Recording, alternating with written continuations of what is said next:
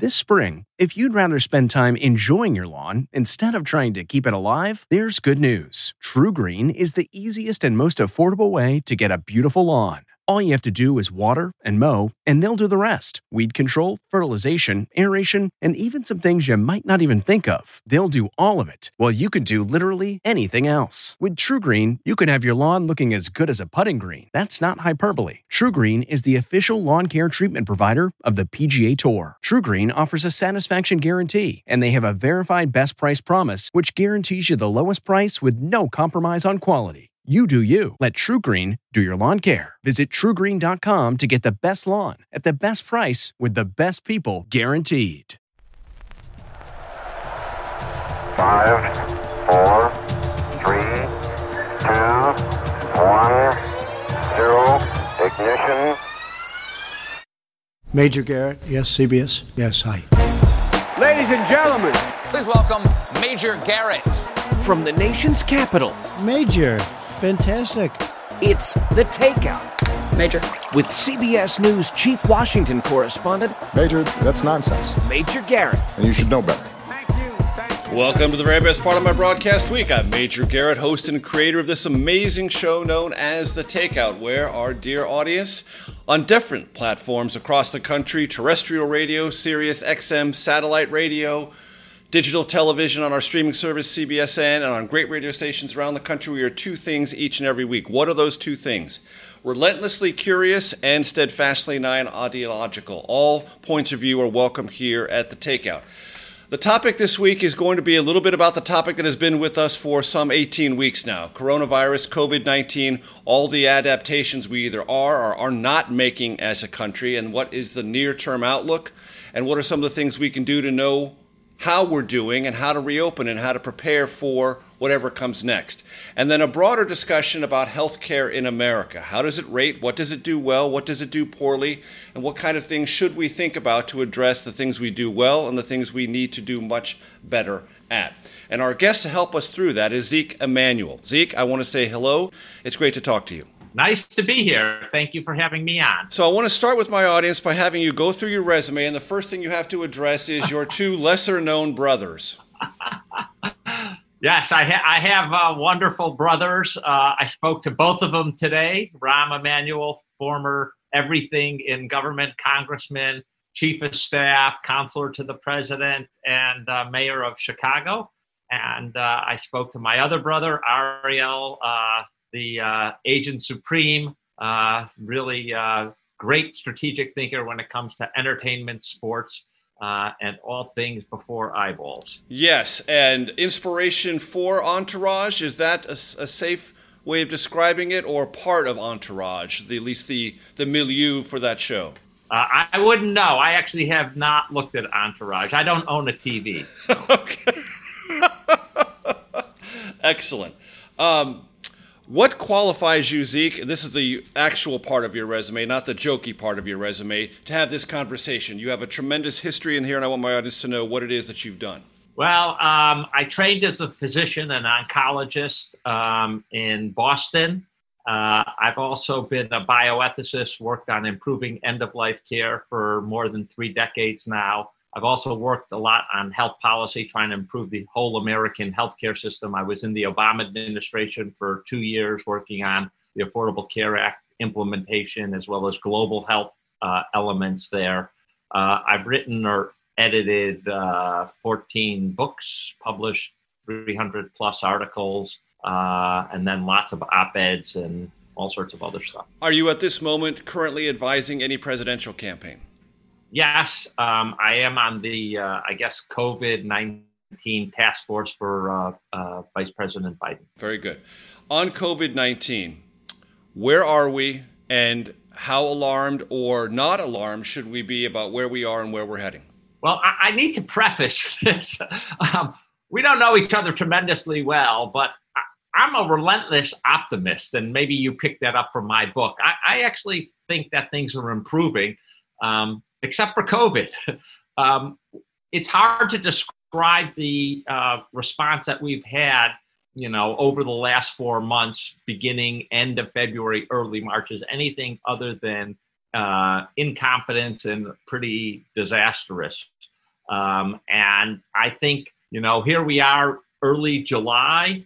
Um, and in some ways, we're right back where we were mid March. And we've made no progress. If anything, we might have slipped behind because we've imposed a lot of restrictions on Americans. They are chafing at those restrictions quite understandably. And yet, our case numbers in terms of number of new infections, um, mortality, uh, the number of states that are having really uh, serious hotspots is either the same as it was in mid March or worse. And so that's not progress. That's uh, regression. We, we've, in some ways, you could say we've wasted four months.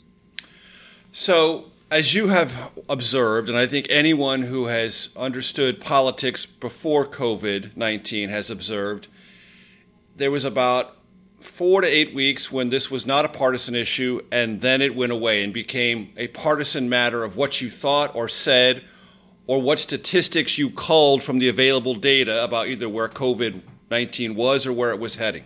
So let me just offer some of the statistics that those who are on the Trumpian side of this equation are holding on to right now. The president says 40 million tests. That's a tremendous increase from where we were. That's progress. Fewer people when they go to the hospital need ventilators. That's progress. And even if they need them, we have an ample supply. That's progress. The mortality rate, he's been all over Twitter for the last three or four days. The mortality rate is at a two month low. That's progress. Evaluate those statistics for me as from, from as nonpartisan and data driven perspective as you can. Yeah, look, I, I like to be data driven, and I've given uh, the president uh, his due when he deserves the due. First of all, um, let's just break down the mortality issue. Um, it is true that the mortality rate has gone down. Um, I think uh, two or three things account for that. The first thing is what we're seeing in the South and the West are younger people getting infected, and we know that their mortality rate uh, from this virus is lower. Second, and I think probably a little bit more important, is in the four or five months that doctors have been treating COVID 19, uh, they've gotten better. We know certain things now that we didn't know before. Don't put people on ventilators, probably a bad idea. Give them high concentrations of oxygen without intubating them. That's putting the tube down their throat. They do better. Um, doctors have also figured out how to put on the PPE, the protective equipment, much better so that we're not transmitting virus to sicker patients in the hospital or in nursing. We're also uh, protecting nursing homes better right. than we were initially. Absolutely. And the last thing I would say is we actually, certainly now in the last, I don't know, three, four weeks, have dexamethasone, this steroid, which really does seem to have um, actually quite good uh, effects on the sickest patients, patients who need oxygen or are intubated. And so we are saving more lives. On the other hand, if you take the number of people who are testing positive and you send it, you know, over 60,000 on its way to 100,000, um, and you, even if you have a better mortality rate, you're still going to have a lot of people dying from COVID. And we shouldn't underestimate, we've already increased the mortality rate um, the total national mortality rate uh, by at least 5% from COVID. And before the year is out, we'll probably have, I would think, between 220 and 250,000 Americans who died directly from COVID, not to mention those people who are dying indirectly. And what do I mean by indirectly? They have a heart attack, they didn't go to the hospital, they died of a heart attack, but the reason was they didn't go because of COVID cancer patients who haven't been able to get their surgery or their chemotherapy or have been hesitant to go to the doctor. So you'll have a huge increase in mortality because of COVID. And that is, you know, it seems to me a failure. Are we making or have we made progress on testing that is worth noting? Uh, yes, we've made small progress in the sense that we're doing more tests, about 500,000, 600,000 a day, but we're nowhere near where uh, experts think we ought to be, where I've said we should be, you know, the minimum is probably 5 million and 10 million. And we've been very, very bad at uh, approving tests and not just doing, uh, you know, uh, having tests that, you know, aren't reliable out there that give you a negative and you don't know, is that really negative or not? I've had a number of people who, you know, you listen to their symptoms fever, fatigue, loss of taste, loss of smell. You know, it sounds just like COVID, and it's not short time fatigue, it's five weeks fatigue. And they tested negative for COVID. Well, that's a mistaken test. I mean, you know, it's like the clinical symptoms look like it. You just ignore the test. Well, that's a silly way. The uh, third thing I would say about uh, the situation. Hold that thought right there, Zeke, because I need to jump to a break. On segment two of the Takeout, Zeke Emanuel will finish his thought on testing and more of our conversation, not only about where we are, but he and colleagues of his has put together a way to understand how to approach this going forward. All that coming up on segment two of the Takeout in just a second.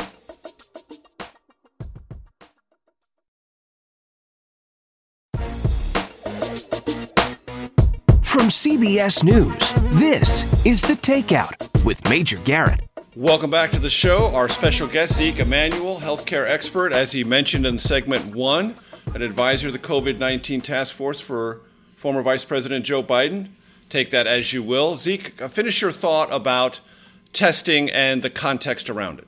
A lot of the testing is still unreliable, especially when you get to the antibody testing. Um, I'd say two more points. The first is we were extremely slow to develop good testing, and we still don't have the best testing that we should, which is point of care testing that relies on uh, a strip like a pregnancy strip or a malaria strip or an HIV strip that other uh, places have. It's taken a very long time to develop that, and we should have had that already and tested it out and had three or four different manufacturers making them and the last thing I would say is I've talked to a number of people uh, where they get tested and it's days before they get a result. Well, that's not helpful. If it's four or five days before you get a result, it's like I could have gotten infected. This is of no clinical value in shaping what I do. So I would say, yes, we're marginally better at testing. Are we four or five months better at testing? Absolutely not.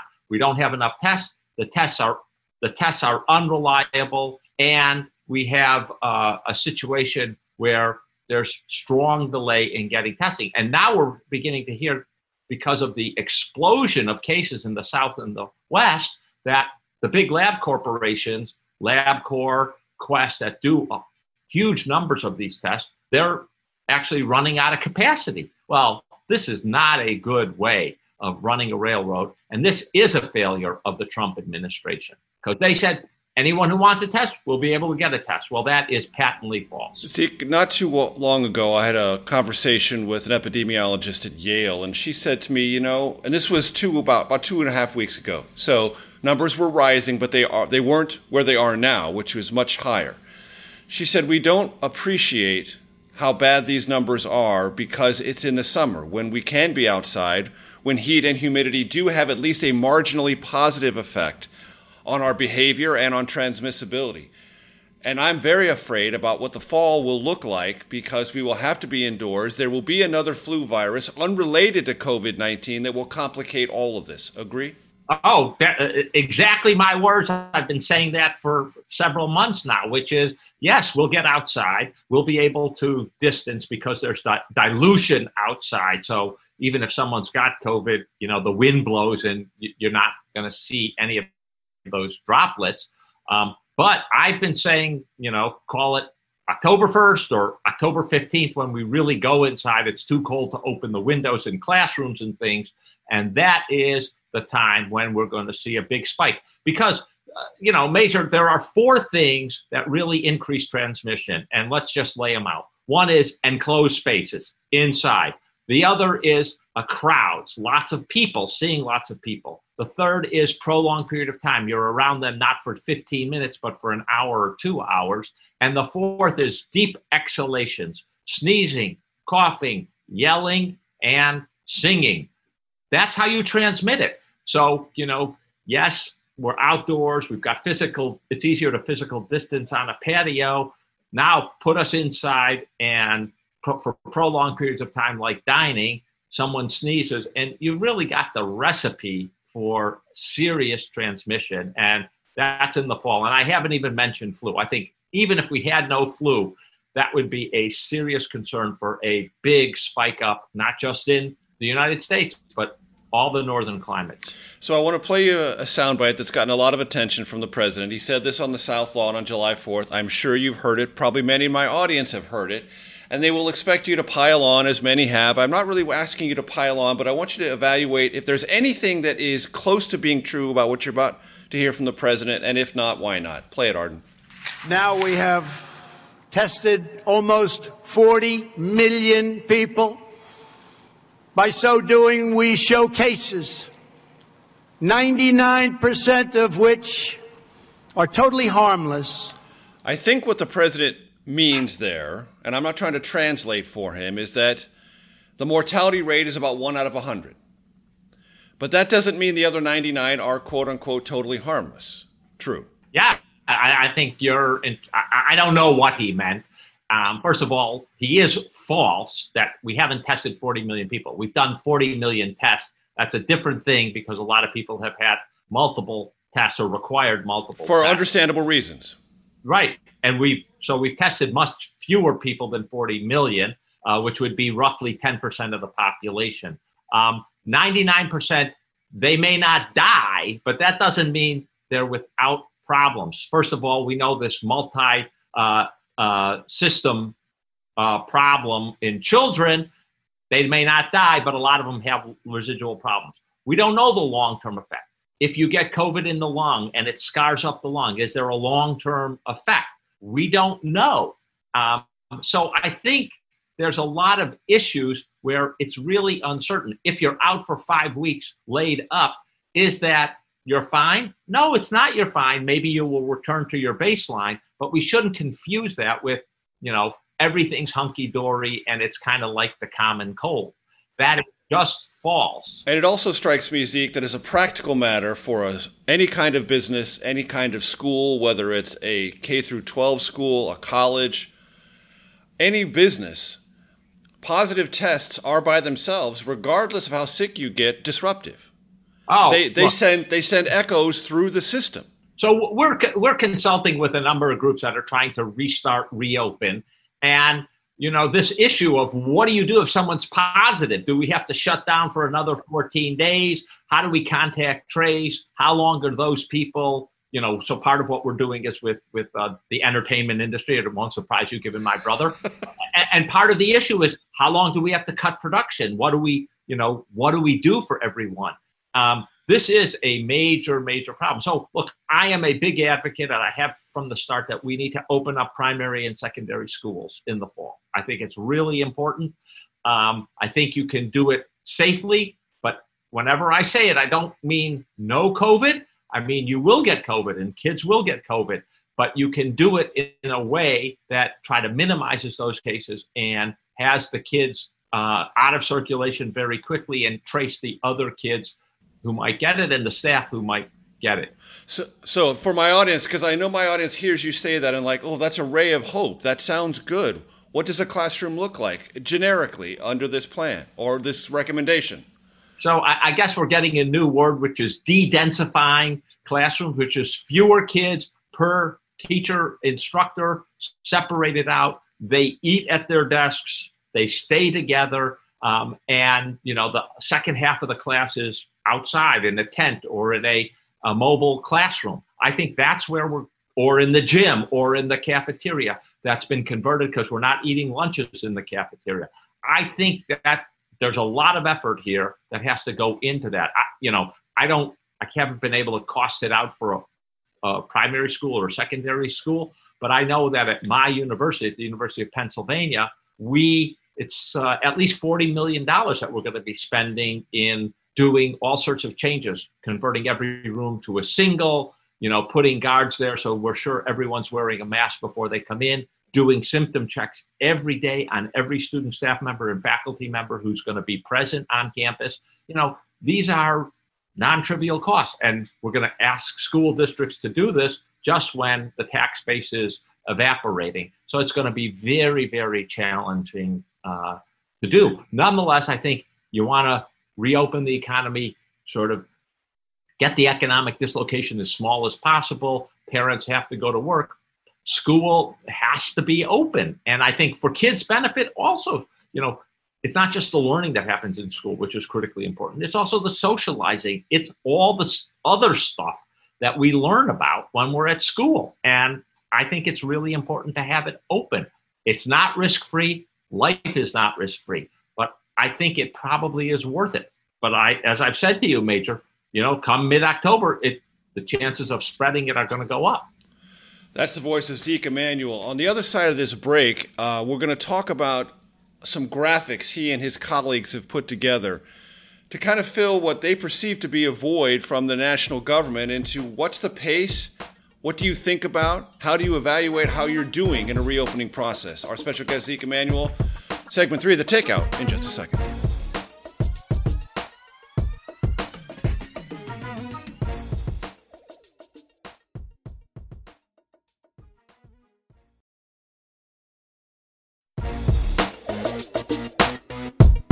From CBS Audio, this is The Takeout. And now, from the Sokolove Law Home Studio in Washington, here's Major Garrett. Welcome back. Our special guest, Zeke Emanuel. He has two well known brothers, but right now he is by far the most famous of the three because whether he likes it or not, or whether we like it or not, healthcare, adaptation, science, and the new normal is the central conversation for every single American every single day. And I know, as he said in segment one, we're chafing against that. We wish this were over. We would like it to be over, but it's not. And if I think collectively we've learned anything in the last four weeks, it's that taking it more seriously than less helps you get better faster. But that's only an amateur's perspective.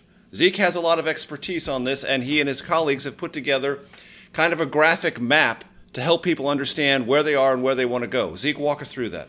So, you know, a lot of people who I know and some people who I don't know kept asking me, well, you know, should I fly to Los Angeles? What about, you know, playing golf? Is that okay? Uh, should I go dine in a restaurant? And after you get a lot of these questions, should I go to a small dinner party with a with a few friends? Not a huge thing, but can can can eight people get together? And if we do, what does it look like? And so we decided that the best thing we could do is to try to create an infographic that would go from low risk all the way to high risk items and to try to splay things out. Now, I will be the first to say I wish we had data that would underlie every single judgment we had to make. Like, how does golf compare to tennis, compare to basketball? What's it like? What are your chances of getting it if you go to the doc, COVID 19, if you go to the doctor's office? Versus going to a bar. Um, we don't have that kind of data. So part of this is judgment. And again, based upon the four factors that increase transmission enclosed space, crowds, prolonged period of time, and forced exhalations. And so down at the bottom in the green, you know, obviously if you're staying at home, we think if you're running by yourself out on a trail, those are good things. Uh, somewhere in the middle is, you know, visiting a doctor's office, uh, uh, going to the hospital emergency room. And at the top, you know, flying on an airplane, really bad idea. I'm not doing it. Uh, I've read recently Tony Fauci and most public health experts, epidemiologists aren't doing it. Going to a, a bar, indoor restaurant, those are things that you want to avoid. Um, and so I think we're, we're trying to put that out in a easy graphic format remind people that whenever they're going out into public, they should wear a mask. Um, and I think that's those are really important rules of thumb, as it were. I want to ask you about something, Zeke, that you may be familiar with. I suspect you are. I've done some reading about this. Um, I was in college in the 1980 to 1984, the very dawn of AIDS. When uh, first no one knew what it was, then there was a mischaracterization of what it was then there was a, oh my gosh, something is happening and we need to do something. And the first public service announcements about condom use as a way of dealing with AIDS were very shame oriented and were very culturally, you're doing bad things, but wear this anyway. And they had very little effectiveness. And then there was a series of public service announcements about condom use that were much more this is what you're going to do. We have no value judgment about what you want, what you're going to do. We're acknowledging it, and here's what we're telling you to do to make yourself safe. And they had a much higher effectiveness rate. The only reason I go through this elaborate conversation is because I feel like we're trapped in that repetitive syndrome with masks. That early on there was either a shame component to it or you're stupid or whatever, and that created a resistance to them that has proved harmful in our public health space. And we're not still having the conversation that is changing behavior enough to help us out with this. That's my perspective. I'd like to hear your thoughts. Well, I couldn't agree more, uh, Major. I think you're absolutely right. And I think to hark, harken back to the HIV era uh, is absolutely correct. And to compound problems, uh, early on, uh, the CDC said, don't wear masks. Right. They were worried that people would wear uh, N95 masks and take them away from healthcare workers who needed them because we didn't have sufficient supply. But it was a mistake not to say, don't wear N95 masks. We need that for healthcare workers, but put on a cloth mask, put on, uh, uh, make a mask out of a bandana or what have you. And that was a big mistake. And before the CDC flipped, I was on TV and uh, made a big point of you have to wear masks. We have a lot of good data. And, you know, part of what I did is I didn't listen to the CDC. I went to the literature and I looked at the literature and it's like people have been testing masks. And yes, you know, a bandana around the face is not as good as an N95 mask. We, we're not pretending that. But is it better than nothing? Absolutely. And it's better than nothing at you breathing out, but also you breathing in uh, a potential droplet. And so we do have to get over this stigmatization or making it a political statement. And we're wearing masks until this thing goes away. Um, and it's got to be habitual. If you look at places in sorry. That happens. That happens. Real life. that that that's the mayor. That's uh, Rahm. Butting in on my life again. Okay. Not, the, not for the first time. time I, I, I, will have spoken to him today. Not for the first um, time as Rahm Emanuel butted into my actual professional life, or mine his. Um, if, but I, what I was saying is, if you go to the Far East, you know they have more masks, what people mm-hmm. call mask culture. Yeah. They, you know, wear masks because of any respiratory symptoms. They have a cough, or they're worried about air pollution, and they did much better. They did much better. And I think we just have to take this. This isn't about being, you know, I've heard someone say, oh, only sissies wear masks. Baloney. You wear a mask because you don't want to spread it to someone else and you don't want to catch it from someone else. Will it absolutely protect you? No. Will it decrease your chance of getting COVID? Yes. And everything it's all about decreasing the chances that you're getting COVID. Zeke, from your perspective, do you think it is practicable to have professional sports anytime soon? well, I uh, two months ago, two, three months ago, I wrote an article uh, about trying to get the NFL back. I've talked to the NFL, I've talked to the WNBA, um, and other sports leagues. Um, I would say the best way of getting them back is to be in a bubble. I think the hardest one to do is baseball, mainly because you have so many games. Even if you're, you know, you, you bring the season down to 60 games, it's still, it's still too many and too many options.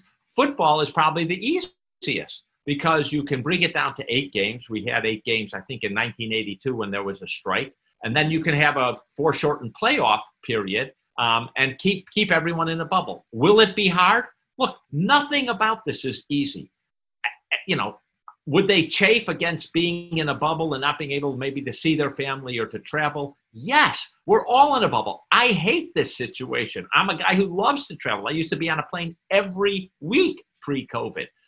So we're all going to suffer, but it's for the game, and more than for the game, it's for the country. We need sports to come back because we need it as a sign of progress and normalcy. And it'll only come back, as I've said, for a very long time if we create these bubbles. You stay in the bubble, you don't go out of the bubble, you don't have this in and out business. Yes, we foreshorten the season. Yes, you are going to suffer and be in uh, residence at a place and not be able to see everyone you like, not be able to travel, not be able to go to restaurants. But is that worth it? yes, it's worth it. And I think we could have restricted sports on that basis. Um, will it be exactly? No, we're not going to have fans in the stadium. And there are going to be all sorts of differences. You're going to have fewer refs, fewer coaches, probably. Um, but is it going to be really good to have you know, a new football game on TV or a new basketball game on TV? Yes. And by the way, that's coming from a guy who is not a, fo- a sports nut.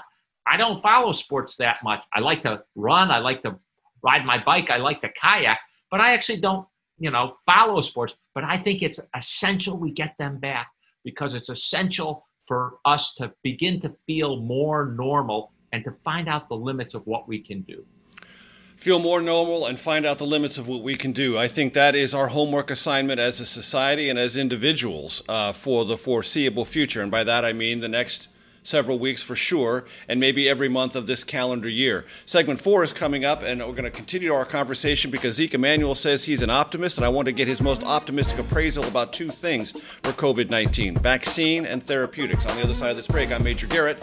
You're listening to, watching, and thoroughly enjoying The Takeout.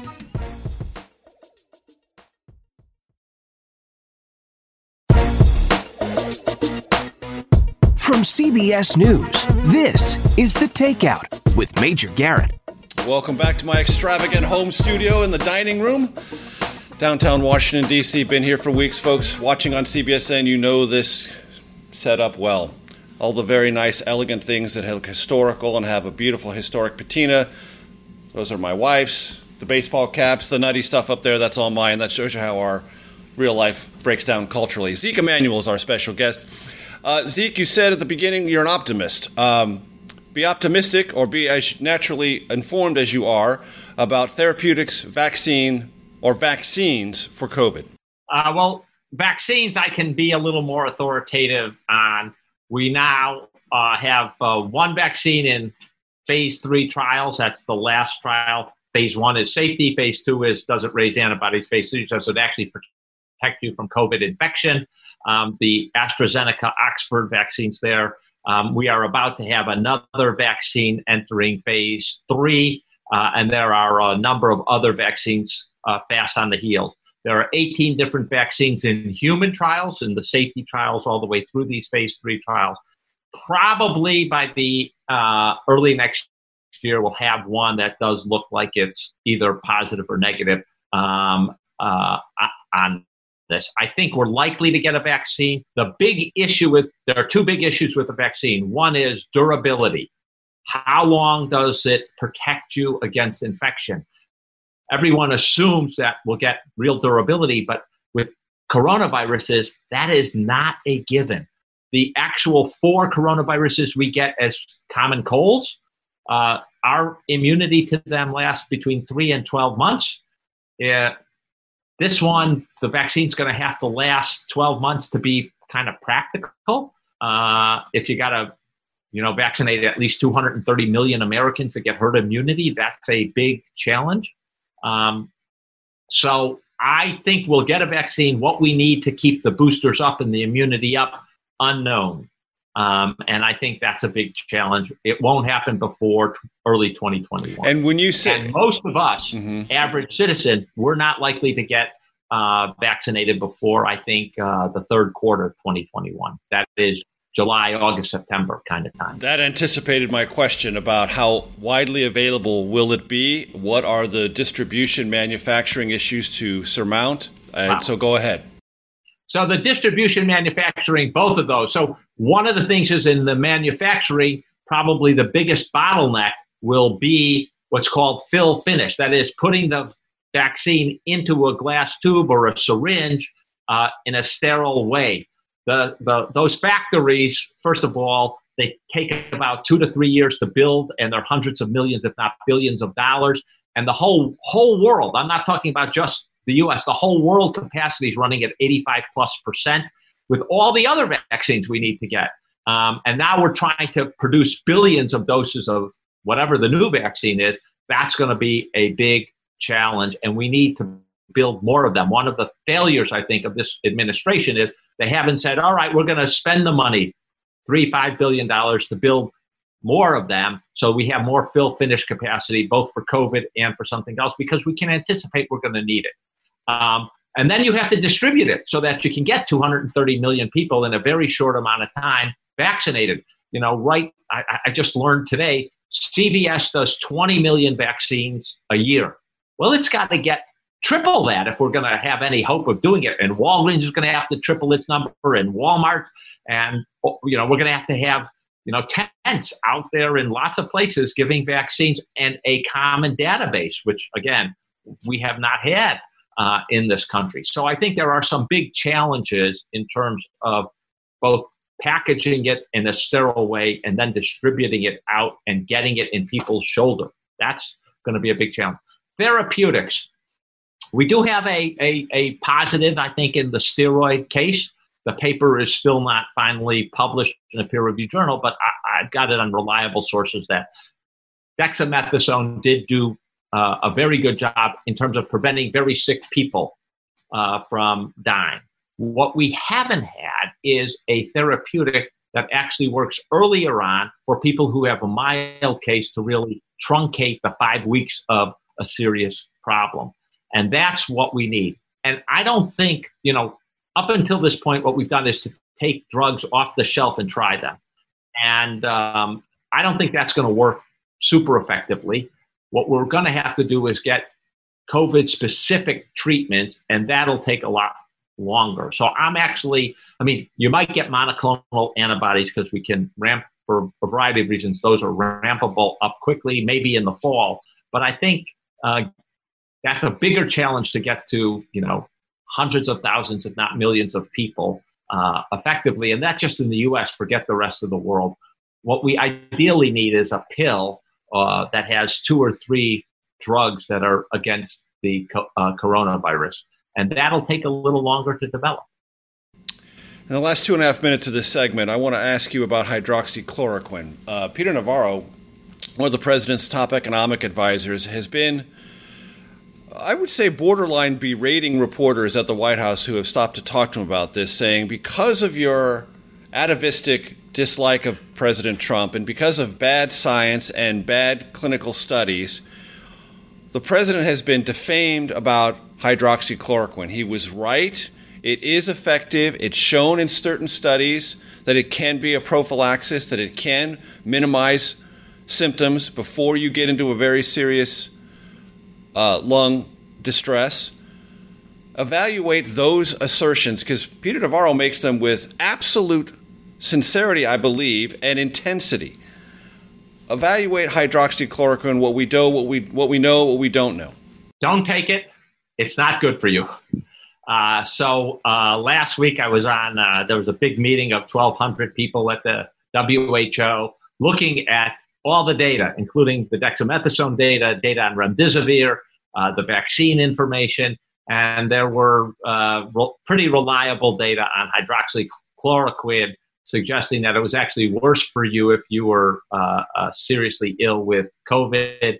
Um, and the mortality rate was higher, although not statistically significant, than usual care. I would stay far, far away. There are occasional trials, and Peter Navarro is right on that, that do suggest under the right circumstances it might be okay, but almost every credible scientist I know says don't waste our time on that. There are many other things to try, and hydroxychloroquine is not in the top group of most likely to be beneficial. And I think, you know, you can only say it's really working if you selective select only certain studies that you happen to like. Peter Navarro ought to stick to what he's good at, and interpreting scientific data, I don't think is his leading talent. Um, and if it is, he's being way too selective. Uh, again, almost every expert I know, including myself, looking at that data is like, eh, bad. Don't take it. It's wrong to take. And the president, he was just wrong. And he's been wrong many times. He said, you know, we'll go away with the warm weather. Well, here we are at the warm weather, and we have record number of cases across the country uh, uh, popping up. You know, it, it, be modest about what you know and what you don't know. Um, and I, I, think that hasn't been an attribute of this White House. They've they've shot off their mouth about what is going to be what's definitely the case, and mostly they're wrong. That's the voice of Zeke Emanuel. For our radio audience, that concludes this episode of The Takeout. We thank you for listening. For those of you who want to follow us on the podcast platform and, of course, on CBSN, stay tuned for The Takeout Outtake, especial.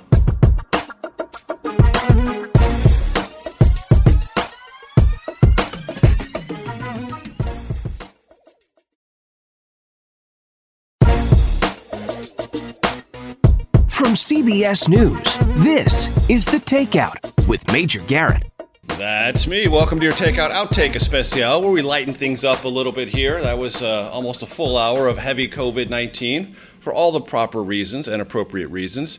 So, Zeke Emanuel is our special guest. Uh, as we noted at the top, he has two famous brothers, Ari and Rahm. He's more famous than the two of them combined right now because of the circum- circumstances we find ourselves in, because healthcare is his area of expertise. COVID 19, one of those areas in particular. Um, we have three threshold questions, Zeke, that we ask every single guest on this program now for more than three and a half years. So here they are. Take. No one told me this, so I can oh, study. Be, you trust know, me, they'll be they'll be easy for you because I read from your book, which we will have a whole other episode on in the future. Which country has the world's best health care? That you rank everything. You rank all sorts of things in your life. So these are three ranked questions. So, most influential ah. book in your life, uh, your all time favorite movie or one of your favorite movies, and if you're going to indulge yourself musically, you're really going to get into a groove. What kind of music, artist, or genre are you most likely to listen to? oh, boy. Um, So, most influential book. It's really hard sure, to pick sure. a single book. Um, I would say, uh, you know, might be Aristotle, um, could be Thomas Hobbes. Uh, so mostly philosophy. Uh, John Rawls, A Theory of Justice, probably the uh, best uh, ethics book in the 20th century. Well, not probably, definitely. Um, those have been really influential in my thinking about ethics and how to proceed. And since my profession is about thinking about ethical issues in medicine, that they've been really, really influential in, in, in, the way I think about the world. Movie? Movie yeah, is easy. Okay. that, that, of all the three categories you said, that, that's the easiest. Some Like It Hot from 1959. yes. It is, it's the best comedy ever yep. done. Uh, it's got everything in it cross dressing, homosexuality in 59. Yes. And the story is hysterical. If you're not you know, on the floor laughing hysterically. It, it's fantastic. I love that movie, and I watched it probably every few months with my kids while they were growing up. It, it's just a fantastic movie, and it's in black and white. And you think it's like it's got Marilyn Monroe in it. I mean, it's just terrific. And who are the two male stars? Um, Jack, Tony Curtis, Jack Lemmon, and Tony Curtis. Tony Curtis, right? And, they, and the, yeah, they, and the architectural central player in that movie is from my hometown, the Hotel Del California in Coronado, just outside of San Diego. So. Yeah, and they pop out of a cape. What's better than that? Marilyn Monroe out of a cape. Yes, um, exactly. And uh, what's your music? So I, I, actually, it's a very interesting. My father was a big classical music, and I don't actually chill to music. I, I chill by reading books uh, more. But if I'm going to listen to music, I really uh, I tend to listen to uh, classic rock, and I like uh, Bob Dylan, uh, and I've liked him. I saw him in, in in the early '70s when he came back after his accident, and I've sort of been hooked on him ever since. Excellent. Before we go, because you mentioned medicine and ethics, uh, what are the complicating factors for those considerations that COVID 19 has uniquely raised? Well, it's, it's raised a huge number of questions around allocating scarce resources. So early on, we didn't have enough ventilators. People were worried about having to choose which patient got ventilators. You know, me and some colleagues wrote an uh, influential paper in, in the New England Journal about that. And right now, I'm working on the question of if we develop a vaccine, and even if we have a billion doses, how do we distribute that vaccine among all the countries in the world? That's a question to which we could find. Everyone says it's got to be equitably distributed, it's got to be fairly distributed. And then no one says, well, what's that mean? How many do you give to each country? How do you decide that? We're working on that question right now, and we're pretty close. we got about I, I, put together about 20 people and, and we've been arguing about it for several weeks and, and we're working on the paper so um, it, it's a very hard question and then there's of course the question of refusing treatment i don't want the to be intubated i don't want the ventilator so we have a lot of those questions too mm-hmm. in the last minute and a half, and this is highly unfair, but I don't get a chance to ask people like you this question very often. When you think about the ethics of physician assisted suicide, where do you come down? Well, I have been for 25 years um, on, uh, I would not legalize physician assisted suicide in this country. I don't think it's a good idea to legalize it. I have spent uh, 35 years working to improve care for dying patients in this country. Um, one of my first articles was about uh, improving care for, for dying patients. I think we have to focus it. One of the reasons, uh, Major Garrett, I'm not pro legalization is people think, well, we've solved the end of life care problem when we legalize assisted suicide. Um, but the fact is that a tiny, tiny, tiny fraction of people who are dying actually think about physician assisted suicide, and an even smaller percentage actually use it. If, go to a place like Oregon, which has had it in the United States for longer than any place, and less than one in 200 patients who dies actually uses assisted suicide. This is not a solution to a major problem of how to make end of life care better in this country. And that's the problem I'm focused on. How do I make, you know, the dying experience for patients and their families better? How do we do it so that they die at home where they want to die? We, they don't die in the hospital on machines, which almost every American says that's not for them. And I, I think that's assisted suicide is not the answer to that question. And, and that's my major uh, objection to it. One of the great benefits of my career and one of the great benefits of this show is I can always say, I'm glad I asked. Zeke, I'm glad I asked. That and so many other questions. Thanks for being with us. It's great to see you. We'll be in touch. Great. Thank you. This was a wonderful Thanks, interview. everybody. See you, everybody. See you next week. The Takeout is produced by Arden Farhi, Jamie Benson, Sarah Cook, Ellie Watson, Zoe Poindexter, and Jake Rosen. CBSN production by Eric Susanen, Grace Segers, and Daniel Peebles. Follow us on Facebook, Twitter, and Instagram at Takeout Podcast. That's at Takeout Podcast. And for more, go to takeoutpodcast.com. The Takeout is a production of CBS Audio.